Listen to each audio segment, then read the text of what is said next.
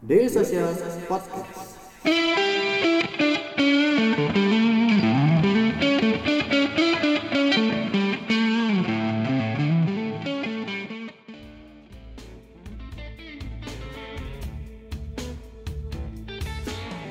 Halo, selamat sore teman-teman Daily Social Podcast. Ketemu lagi di ngobrolin sarapnya Daily Social Podcast. Nah, hari ini saya mau ngebahas, kalau kemarin-kemarin kita pernah ngundang tentang AI gitu, tentang AI tapi yang lebih ke marketingnya gitu. Nah, sekarang juga saya pengen ngebahas AI gitu. Nah, kebetulan hari ini di kantor Daily Social kedatangan Mas Winzendi Teja, founder dan CEO-nya Yuna & Co ya. Gitu ya, Mas ya. Mungkin saya manggilnya Mas Zendi aja. Apa kabar Mas Zendi? Baik. Oke. Mas, kita langsung aja mungkin ya Mas ya. Kita karena banyak pendengar podcast yang nggak mau bertele-tele sih Mas. Gitu. Kalau boleh tahu apa sih Yuna & Co itu Mas? Yuna & Co tuh sebetulnya kita di-found sebagai fashion matchmaking platform gitu. Okay. Ya. Jadi ide besarnya adalah gimana cara kita bisa membantu customer kita untuk mendapatkan service kayak personal stylist gitu. Yang dimana itu bisa scalable dan sebetulnya tujuan awalnya emang kita pengen membantu supaya customer udah gak usah pusing deh gitu. Yang penting mereka tahu style mereka kayak gimana, size mereka kayak gimana. Nanti kita cari-carian fashion dan styling item-item yang kira-kira sesuai sama mereka. Oke, gitu. Jadi memang membantu mix and match mungkin ya Mas ya? Iya. And match secara fashion. Secara paling garis besar yang paling mudahnya seperti itu. Jadi kalau misalnya konsepnya kan yang namanya personal shopper atau personal stylist itu kan selalu sebetulnya udah ada ya. Cuma selama ini kan dipakai sama mungkin lebih ke market kelas A dan ke atas ya, gitu high end ya Mas ya. High end market gitu. Sekarang gimana cara kita bisa ngebawa service ini supaya available dan bisa didemocratize ke semua kaum masyarakat seperti itu tujuan kita sih. Berarti kalau berbicara gitu AI sangat berpengaruh dalam bisnis ini Mas. Sangat ya. Gitu. Nah, kalau saya baca-baca AI itu bisa dibilang dapat meningkatkan kemampuan bisnis. Tapi bagaimana sih customer atau pelanggan itu mendapat manfaat dari AI sih Mas? Ya, AI atau artificial intelligence itu kan sebetulnya kan dunianya sangat luas ya. Implementasinya juga macam-macam. Sebetulnya kan tujuan awal dan tujuan akhir dari artificial intelligence kan untuk menduplikasi otak manusia gitu kan ya, untuk mengoptimalkan sebuah proses gitu ya. Nah, kalau dari saya lihat sih the best AI itu adalah AI yang justru nggak kelihatan, gitu. Yang emang hidupnya emang ada di belakang layar dan emang customers whether they realize it or not, it's actually working behind the scene. Ya, I think sama lah kayak otak kita kan jalannya jalan gitu aja gitu kan. Whether you realize you have a brain or not, it's there gitu ya.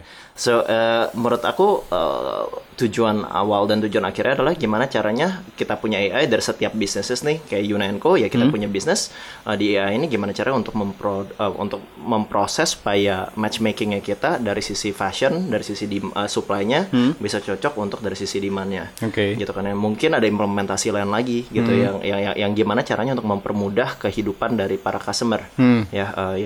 Mungkin kalau misalnya dari sisi bisnis transport gimana caranya AI bisa membantu untuk menghitung kos termurah mungkin ya, untuk transport atau apapun itu. So, implementasinya banyak dan hopefully ya dengan adanya AI ini karena kita mengurangi jumlah certain processes dengan kalkulasi yang mungkin lebih baik ataukah dengan suggestion yang lebih baik bisa mempermurah beberapa jenis services untuk customer kita. Kalau misalkan gitu boleh dibilang Yuna & Co ini sangat mengandalkan AI. Kita mengandalkan dan masih membangun proses itu. Secara full itu Yuna & Co full AI? No, kita itu and kita nggak akan full 100% AI. Dari saya lihat ya. Karena yang namanya fashion itu no matter what masih butuh human touch dan emotion gitu. Betul. Jadi yang namanya artificial intelligence tempat kita itu lebih ke untuk mempelajari secara garis besar atribusi atau dari seorang customer. Dan kita juga ngeliat atribusi dari sisi produk, ya item-itemnya gitu, dan gimana caranya supaya kita bisa menemukan sebuah pattern gitu ya. Jadi emang AI itu machine learning-nya dari sana. Nah, cuman no matter what, yang namanya trend, yang namanya emotional value-nya itu masih belum bisa direplikasi kalau dari AI. Okay. That's where human touch comes in gitu. Jadi kalau di tempat kita juga AI itu ngebantu dari sisi belakang, nanti sebelum dikirim ke customer, rekomendasi ataupun itu tetap harus ada curation, ada manusia, manusianya. Oke. Okay. Berarti kalau gitu boleh dibilang bagaimanapun AI itu tidak bisa menggantikan tenaga manusia secara seutuhnya dong, Mas? Atau bisa? Tergantung. Kalau misalnya emang kondisinya misalnya kalkulatif gitu ya, computational, bisa menggantikan manusia secara keseluruhan karena udah pasti jauh lebih optimal, lebih cepat gitu ya, lebih akurat juga gitu ya. Jadi asal semua rules-nya udah ada, ya of course bisa menggantikan manusia gitu. Kayak misalnya gimana caranya menghitung kalkulasi logistik misalnya gitu ya, dari satu hub ke pengiriman ke customer gitu ya, udah pasti itu it needs to be calculated by an AI gitu. Gimana caranya, oh ya udah daripada kamu kirimkan dari Jakarta, kamu misalnya kirimin untuk customer yang di Jayapura, kirimnya misalnya dari hub yang ada di mana gitu ya, lebih murah gitu. Dan itu kan udah yang udah ada di wilayah timur mungkin ya kayak gitu misalnya gitu ya. So ya itu computational. Nah, computational seperti itu saya rasa itu bisa digantikan manusia. Oke. Gitu.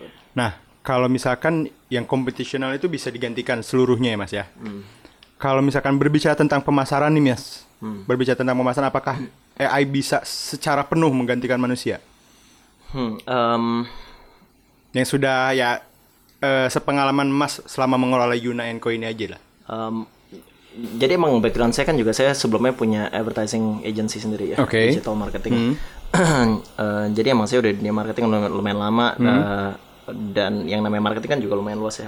Di digital aja kan juga ada macam-macam, dari sisi kreatif dan ada juga dari sisi placement gitu ya.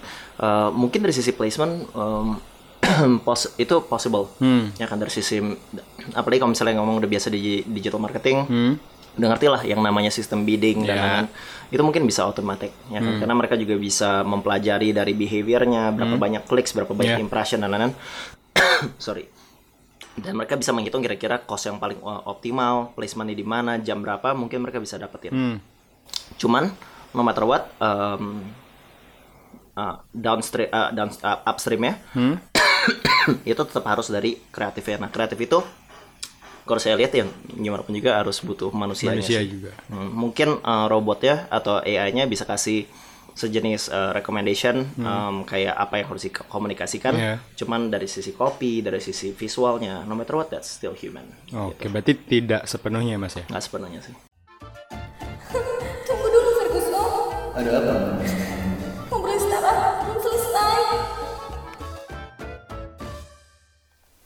Oke, balik lagi nih, masih ngebahas tentang AI bersama Mas Zendi dari Yuna & Co. Nah, Mas, kalau berbicara tadi Yuna kan menggunakan AI untuk bagaimana mengetahui customer gitu kan ya. Kalau saya berbicara itu mungkin lebih ke kebutuhan riset lah ya, Mas ya. Kebutuhan riset dari Yuna & Co untuk customer. Nah, plus minusnya penggunaan AI yang sudah dialami oleh Yuna & Co itu apa aja sih, Mas? Kalau plus minus, minusnya dulu deh, lebih pendek. Minusnya itu udah pasti lebih costly sih. Gitu. Jadi pas awal-awal kita ngebangun Yuna juga benar-benar purely technological. Gitu ya. Too expensive.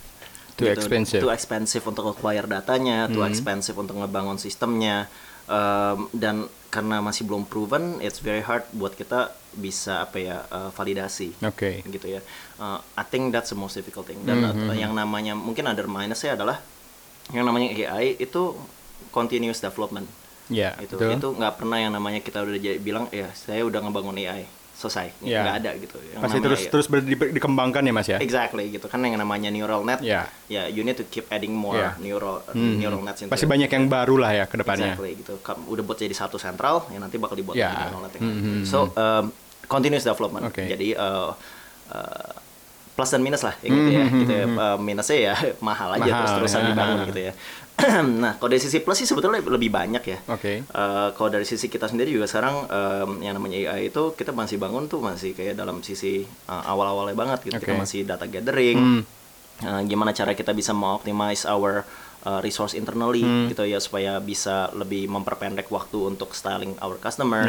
Ya kan, gimana caranya certain processes bisa dibuat lebih cepat, lebih murah, ya kan. Dengan cara yang ini ya, we're hoping that customer kita juga nggak usah bayar lebih mahal untuk mendapatkan barang-barang dari kita gitu. Jadi that's what we feel to be very useful for AI in terms for our place gitu, untuk produk kita gitu ya. Nanti kedepannya ada development apa lagi sih ya, ada banyak lah, cuma I cannot reveal it yet gitu. Nah, selama Yuna & Co ini bergelut di bidang bisnis yang ya boleh dibilang kan ini langsung bisnis to customer ya Mas ya, B2C gitu. Nah, consumer behavior di Indonesia itu seperti apa sih, Mas? Consumer behavior di Indonesia tuh ever changing ya. Oke. Gitu ya. Sangat unik sih dibandingkan market-market di luar ya. Sekarang kan banyak yang mencoba untuk mengikuti market Amerika, ada yang bilang mau mengikuti market di Cina, ada yang bilang mau mengikuti market di India. Cuman sebetulnya Indonesia is its own market gitu, it's very unique. Cuman emang kita bisa notice bahwa market kita nih 2 tahun terakhir tuh udah mulai lebih mateng, udah lebih mulai mature. Kalau saya ingat sampai berapa ya, tahun 2013 ya, 2014 saya sampai pernah kayak survei ke daerah Cilegon segala macam untuk mengetahui penetrasi internet di Indonesia gitu ya. Waktu itu kalau saya tanya internet, pada masih belum ngerti internet itu apa. And this was 2013 gitu ya. Cuman orang ngerti Facebookan tuh apa gitu. Iya, jadi emang it's very unique karena social media tuh penetrasi ke Indonesia tuh jauh lebih cepat dibandingkan teknologi lain yang kayak seperti e-commerce. Very different kayak dari US. Gitu. Di US kan evolusinya kan dari informational, ya kan, orang ngebuat website, corporate, masuk ke e-commerce, dari e-commerce baru masuk ke services lain, baru ke social media. Ya, di Indonesia enggak, di Indonesia semua jalan barat, mendadak mulanya social media dulu gede.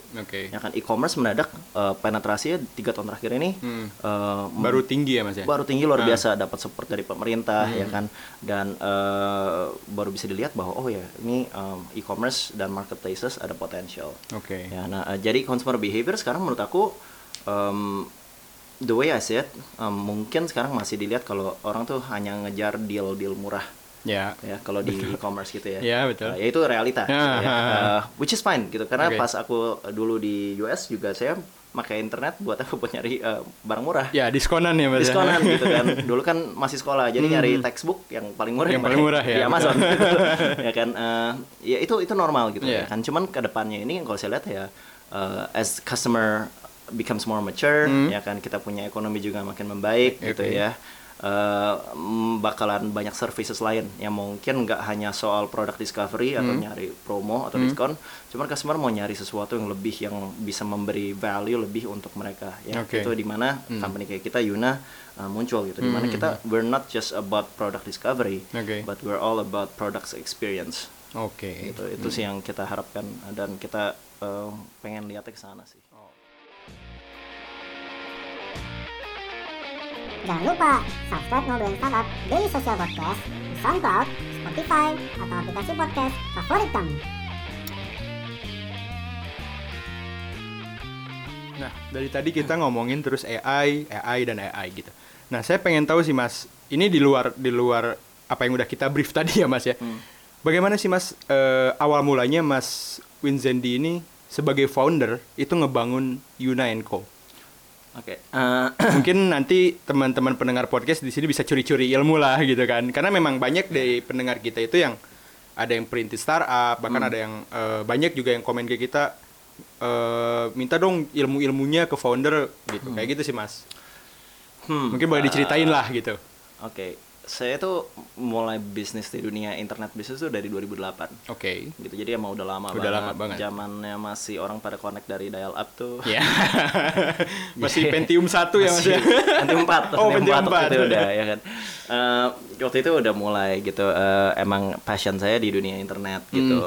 Nah, pas saya memulai dari bisnis advertising, digital advertising, terus sampai akhirnya 2016 saya mulai yang Yuna. Itu sebetulnya udah beda banget cara berpikirnya, gitu. Dan ini yang mungkin yang saya, kalau mau saya kasih rekomendasi ke para pendengar atau ya siapapun yang itu yang pengen mulai startup, ya mungkin forget technology. That's what I would suggest. gitu. If you want to start a business, start with the customer's need dulu. Okay. Gitu, start with what's the pain point of the market, gitu ya, problemnya apa, gitu. I think one of the biggest problem yang saya notice dari market di startup itu adalah banyak orang pengen ngebuat teknologinya, padahal belum tentu ada pain pointnya, okay, yeah, padahal belum tentu ada masalahnya di sana gitu. So always start with the pain point, always start with the problem, and then cari solusinya tanpa teknologi dulu. Ya, gitu. Karena sebetulnya teknologi itu kan sebetulnya enabler ya. Gitu. Jadi kayak sekarang kita AI kita dibangun untuk apa? Untuk facilitate our stylist, gitu. Hanya ngebantu mungkin ya, Mas. Betul, gitu. Gimana cara optimize the time and everything else. Menurut saya ya, you know, solve a real problem with a real human solution, then you build a tech to optimize the whole thing, atau scale it out. Gitu. Kalau emang nggak bisa di scale out dan lain, saya nggak percaya. Almost everything can be scaled out. Gitu. Cuman ya berpikir kreatif, ya kan, dan berpikir secara teknologi gimana caranya untuk bisa solve that skill ya. Jadi menurut saya tipnya dari sana gitu. Padahal again saya orang internet udah lama nih gitu. Cuman for me don't make that mistake gitu. Find the problem first then build the technology. Jadi ya ini satu apa ya? Satu tips yang cukup berbeda sih Mas ya dari yang sebelum-sebelumnya. Kalau yang sebelum-sebelumnya cukup template sih Mas ya, kayak ya terus jangan putus asa dan lain-lain gitu. Ini cukup menarik juga, forget teknologi gitu. Jadi jangan terlalu mengandalkan teknologi di awal ya Mas ya. Betul. Ya, pikirin dari sisi bisnisnya, pikirin dari sisi marketnya, baru buat teknologinya. Teknologi itu bisa lah gitu. Asal udah kepikiran caranya, bisa tinggal dicari caranya buatnya kan, ya kan. You can always find a developer that can build it. Cuman orang yang bisa berpikir solutif, yang berpikir secara solusif untuk sebuah masalah itu yang dibutuhin. Itu that's the mark of an entrepreneur gitu. Oke, gitu aja mungkin teman-teman. Terima kasih banget Mas Zendi nih. Thank you. Tadi terakhirnya cukup nendang banget nih tips-tipsnya. Oke, mungkin gitu aja mungkin ya Mas ya. Untuk sore ini pembahasan tentang AI dan Yuna & Co gitu.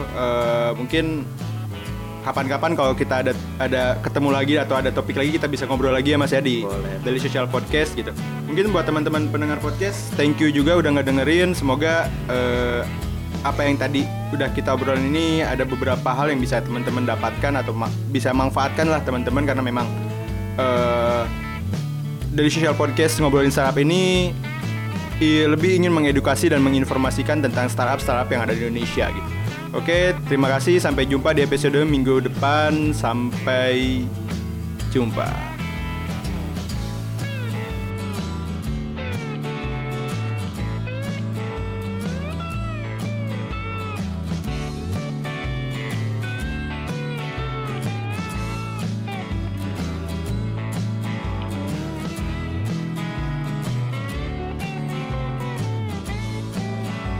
Terus keep in touch bersama kita di dailysocial.id untuk website kita.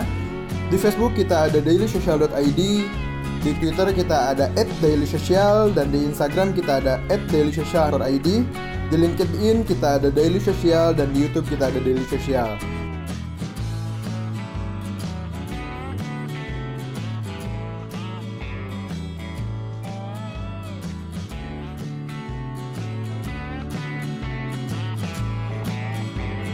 Daily Social Podcast.